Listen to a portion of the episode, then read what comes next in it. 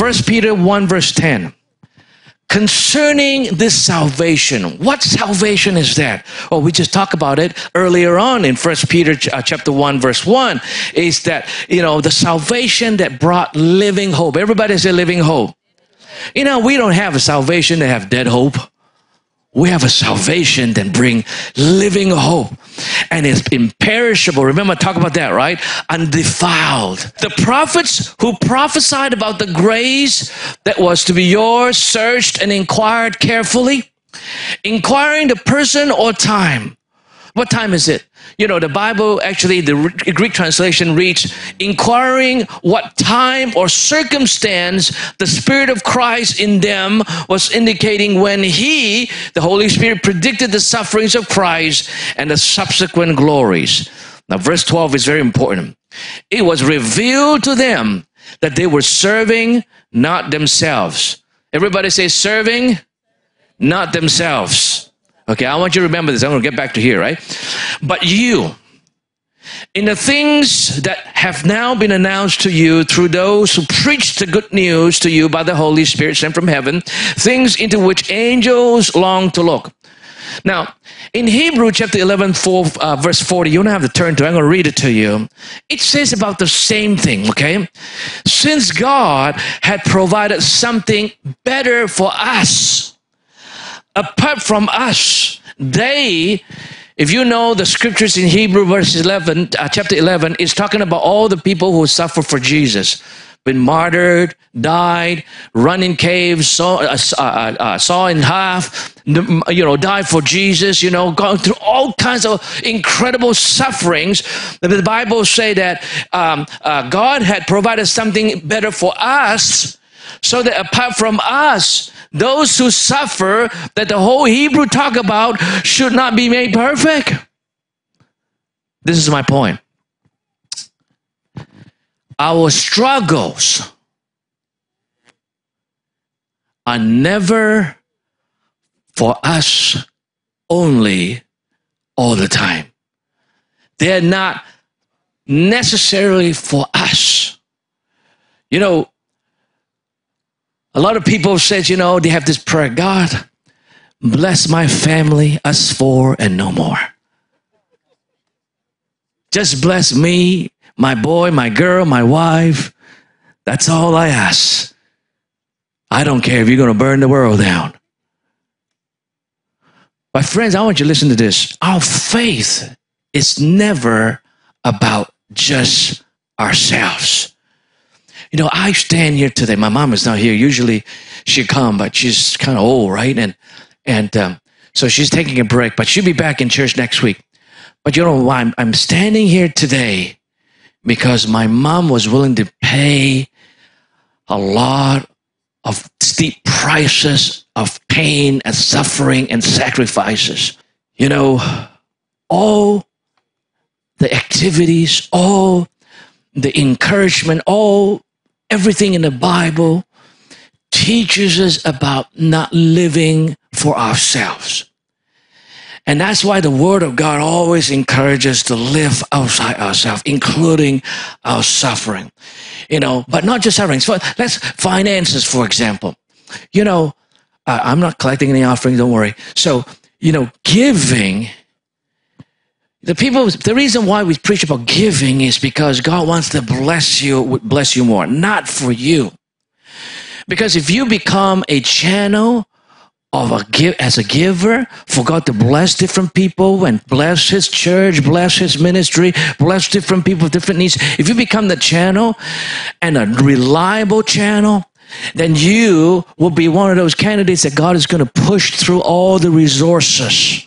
Just think of it as a pipe, right, from heaven. He'll push through all the resources. That's why for those of us who give often, we find ourselves having a lot more than what we need. A lot more.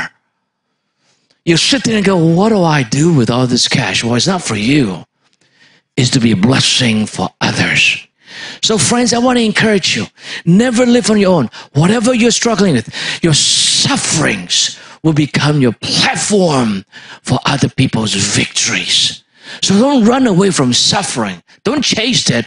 But when it comes, you embrace it with both hands and say, God, give me the strength. And today, my hope is that, you know, you and I will learn how to be strong.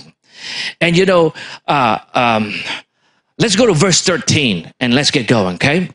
Therefore, preparing your minds for action and being sober-minded, set your hope fully on the grace that will be brought to you at the revelation of Jesus Christ. The word I'm going to concentrate on is preparing your minds for action. Everybody say, preparing my minds for actions. Okay, so you got to be prepared, okay? And being sober-minded. Everybody say sober-minded. Which means you're not, you're not, you, you're always very careful, very vigilant. You don't just float. You just be sober-minded, not only get drunk. You know, not, he's not just talking about drunkenness. He's talking about you'll be alert all the time, right? Verse fourteen, as obedient children, do not be conformed to the passion of your former ignorance, but as he who called you is holy, you also be holy. Everybody say, be holy. In all your conduct, since it is written, you shall be holy, for I am holy. I'm going to dwell here a little bit about holiness, and I'm going to jump back to the verses about uh, being mind, being being being sober-minded and be ready, right? Preparing your minds. Best way to understand holiness from God actually is is actually to to to understand the word and the meaning in in Hebrews, because this is where the Old Testament's being written, right? Best way to understand holiness from God's perspective, not man, because best, uh, the best man can do is being pious and proud, right? So the so we're going to understand where this holiness is from, okay? And I'm going to tie it back to suffering later on, don't worry. So the word ho- uh, holy in, in Hebrew is kadosh. Everybody say kadosh. Now, what, what does that mean exactly? Well, so some of you are deeper, you know, you know the word makadash. Makadash or makadash is basically sanctify. And if you know the word sanctify, it actually means set apart. In this context, what are we being set apart from? Now, if you pay attention to what we read just now, here he's talking about passions, plural, that we had before we known about the grace of God, the goodness of God, the blood of Jesus, salvation, and be, because, in other words, before we became Christians. It's not just talking about sin or sinful ways, but passions for many even worldly things that are even considered good in some circles among Christians. So what are these passions? Well, Hebrews say passion that we had in our former ignorance. In other words, when you didn't really know much, right? So ignorance of what? In this context, we back up to verse ten. Ignorance of the grace of our salvation that was already prophesied long ago. Everybody say grace of our salvation. That grace was prophesied. Many people are ignorant. In fact, many religious people are quite ignorant. They work so hard trying to make God like them. Man, they didn't. Somebody had forgotten to tell them, God loves you already. It doesn't matter if you're religious or not. Here he loves you. All you need to do is respond to that love. And when you respond to that love, you're going to see amazing things magnifying and uh, being magnified in your life, being, being, being, being revealed in your life, you know. Now, verse thirteen, uh, this is ignorant, another ignorance, the grace that we realize fully when Jesus returned. That's the second coming, right? So many people are not aware of that, and so they, they live carelessly, right? So that's two grace, right? Grace of salvation and then grace of his second coming. It means that whether you are a robber, if you're a robber, don't need to raise your hand. How many of you are a robber? Don't worry about it. You are a an adulterer, a fornicator, a murderer, a cheater, a deceiver, or you are superstitious. Hello. Do you know a lot of us Christians are superstitious? We're like worried that, oh, if I do this, God's not going to be... you know, God's going to be mad at me. Very ignorant, right? We import a lot of the stuff that we knew when we were in another religion. We imported them into our faith. That's ignorance, right? Superstition. Or covetous. Many people are okay with covetousness. As long as you don't sleep with anybody, you can covet all you want. Isn't that true in our Christian faith? You know, it's like uh, somebody says, in a Christian church, it is okay for you to murder somebody, but if you sleep with somebody, then you're going to condemn. We, we treat one sin over another greater, which is kind of silly. But anyways, covetous, right? Sometimes we call covetousness as ambitious, being ambitious. Covetousness being ambition. And so therefore it's okay. But friends, I want to tell you this, is that now that you know God loves you so much, now that you know that He's coming back, your perspective ought to change. Are you here this morning? So your perspective of life, of suffering, of future ought to change. So I also, I also notice also myself that I often would just choose, oh, I'm going to offend people now. Please forgive me before I, I say anything, okay? We choose convenience over obedience. And I am very guilty of that. I always say I want to go for the path of least resistance. And so we choose as a lifestyle convenience over the voice of God. Oh, Lord, it's not convenient for me to, to go and visit somebody today because we have an Olympic game to watch. Convenience over obedience. I can also think of other behaviors such as living in isolation. I want to talk about this a little bit. The world we're living in today, in this COVID era, we're not out of it yet. And even post-COVID, people are good to be isolated. They are good to be on their own. They don't even want to go to church. I mean, never mind church. They don't want to go to work anymore. They prefer to work at home. Hello. That is not what God has called you and I to become. We ought to become creatures that love to hang out with people. I know the social pandemic thing had given us the excuse to stay isolated. You know why? Because it's easier, right? And so as a result, this pandemic has given us the excuse, and, and, and, and I'm talking about population at large.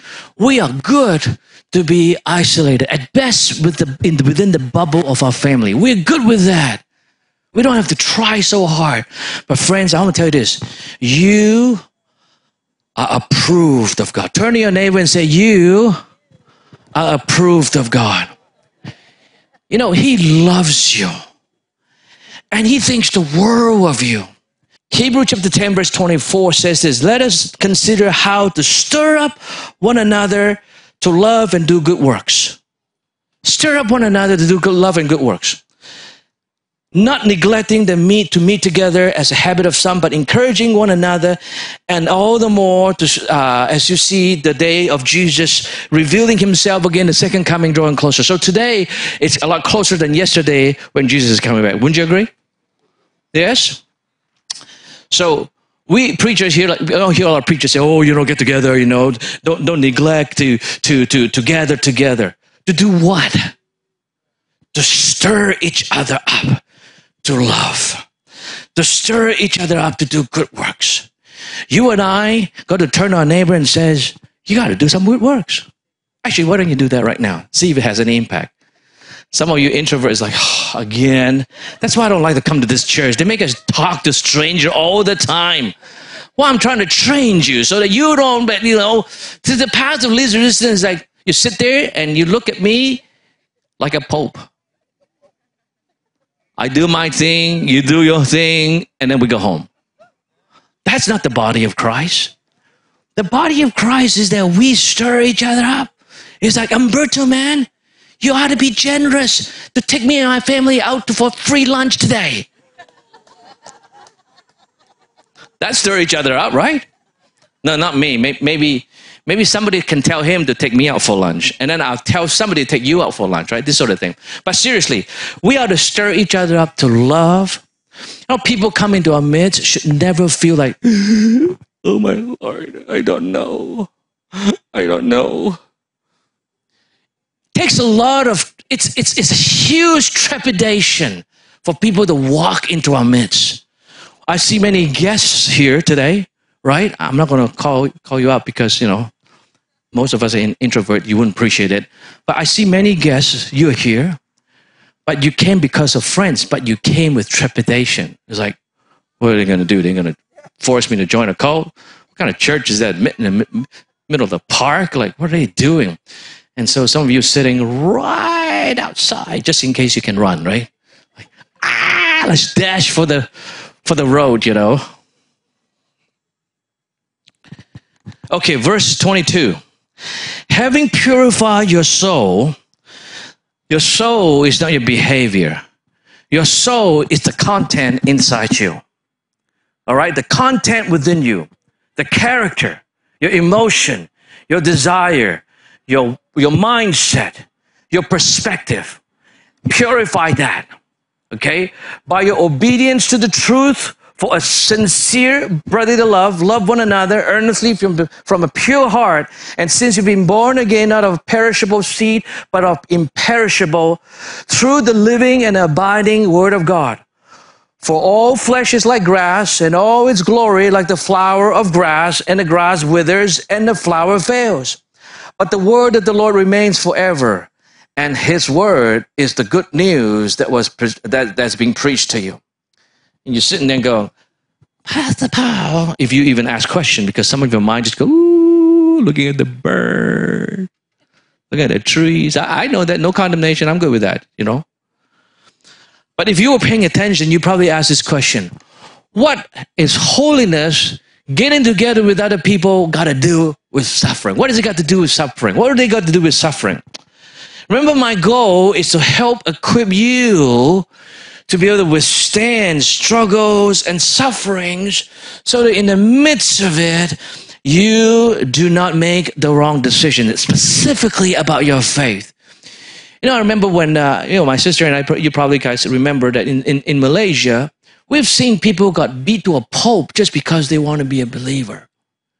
I, remember, I don't know if they remember, one time it was raining, you know, we live in the parsonage, you know, meaning our house is right beside the church those days. So, you know, we live in parsonage, so one day it was raining and we got to hear a big bang on the door, boom, boom, boom, boom, boom, boom, boom.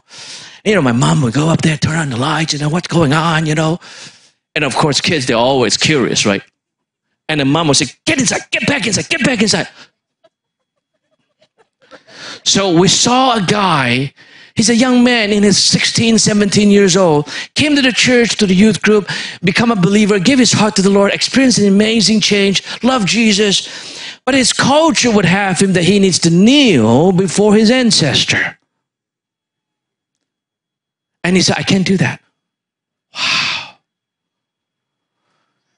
And guess what? The dad took a iron rod or some steel rod, not even, they're not even those cane or whatever, it's just rod. Beat the guy to pop. He came draining with this whole body, just blood. Can you imagine he gave up his faith at that moment?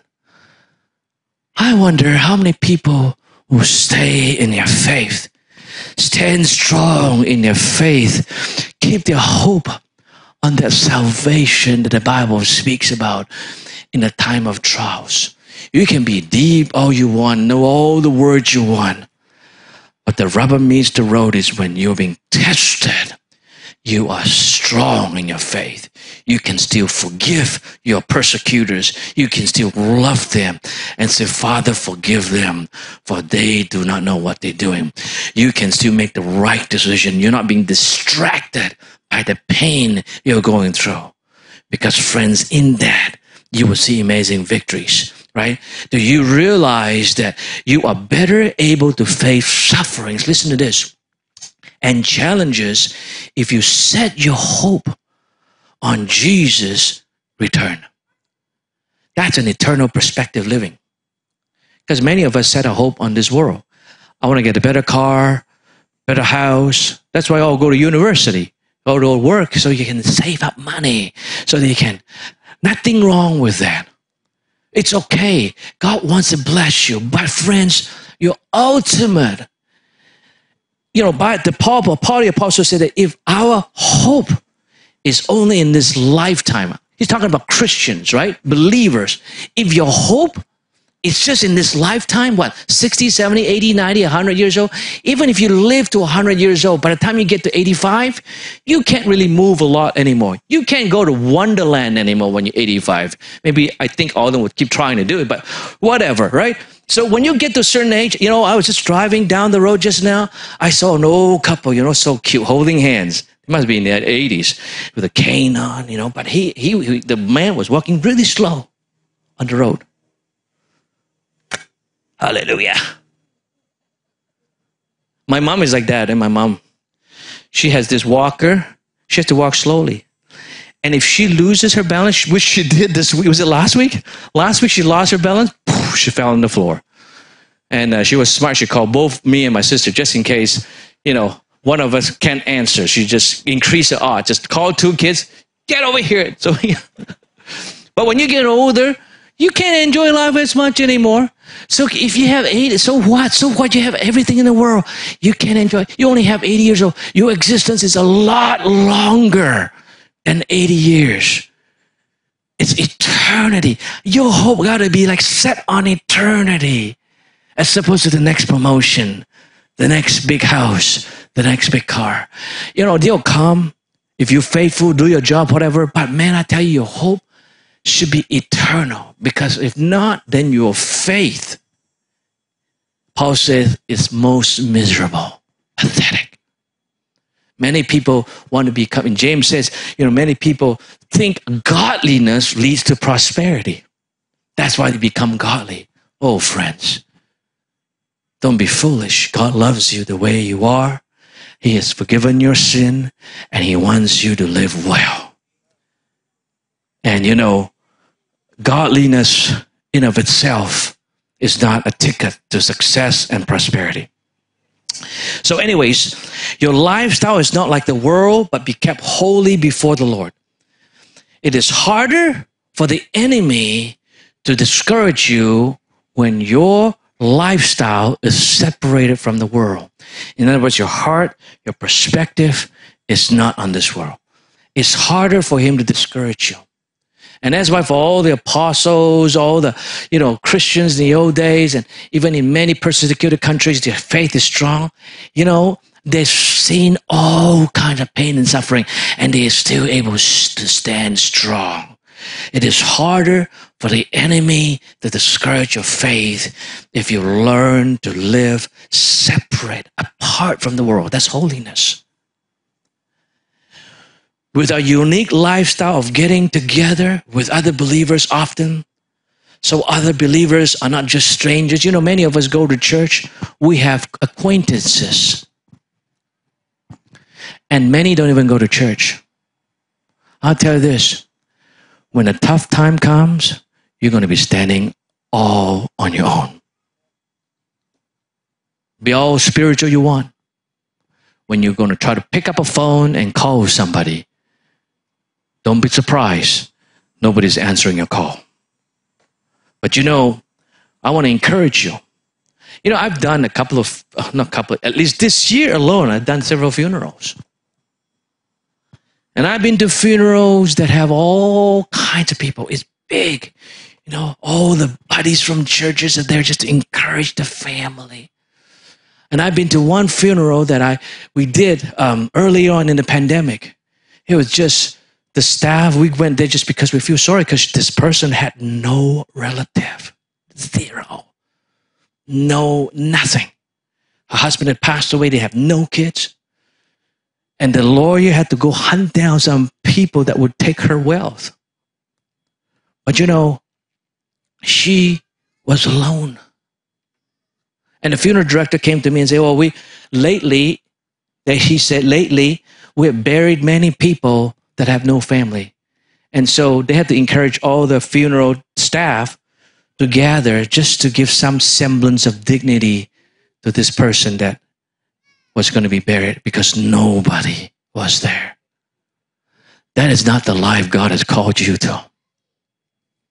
I'm, I appreciate that you watch online, and I ask you to keep watching online. Don't feel guilty. Please don't feel guilty. But please make every effort to be connected. The more you are connected to the body of Christ, the stronger you'll be able to withstand the pain. Never mind about being buried alone. You can expect to withdraw much from what you have not deposited. In this church, today we have, I don't know, one hundred people here? Right?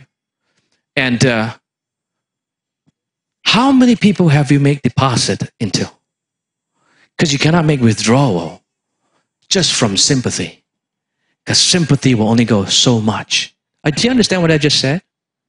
Many people think they can withdraw from people's sympathy. They ought to feel sorry for me. They are church. You are making withdrawal or try to make withdrawal from something you have not deposited. I want to encourage you to begin to deposit into people's lives. And uh, not just acquaintances. So later on after the service, you know, just be friendly. Just hang out. It's a park. It's summer. It's awesome. We got the whole place to ourselves. Amen. So invest in people's lives. Friends, you know, I've been a believer for forty years. I became a believer at ten. I'm fifty-three. That's forty-three years. Most of you are not even that old, right? And I've been a pastor for over thirty years. I can tell you that those who walked in holiness, those who walked in humility, those who had been very connected to the body of Christ, they are best able, watch this, to thrive in suffering. To find new breakthroughs, new doors being opened. When everybody is heading for the hills, they are very aware because they have the strength to pay attention in the midst of the storm. There are opportunities. In the midst of trials, there are always opportunity for triumph. I'll close with this. Chapter two, verse one. Then I'm going to close and ask the worship team to come out. So I put away all malice, all deceit, all hypocrisy, envy, and all slander. Like newborn infants, long for pure spiritual milk. What is that? It's everything that he just talked about. All right? Everything that we just discussed. Right? That by it you may grow up. In other words, become strong. Grow up into your salvation. Friends, when you walk in holiness, when you stay connected, you will grow. Your spiritual life will grow. You will have an opportunity to, to, to, to have your roots grow down and, and, and have your, your, your life being soaring to the sky. You know, the, the height of the tree is based on the, how deep the root would go, right? Otherwise the tree would topple, right? It makes sense. That's the way that God created it, right? But a lot of people don't understand that roots don't go down only. They go sideways.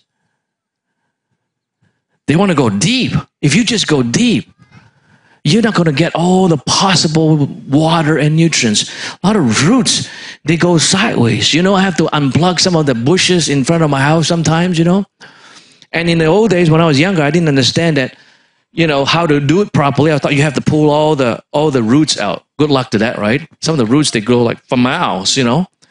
So we got some professional come in and say, oh, I just cut the roots and take the thing out. Oh, I didn't know that was that easy. But I'll tell you this, good trees, healthy trees, they are everywhere. That tree, its roots, you're on top of it. Those trees.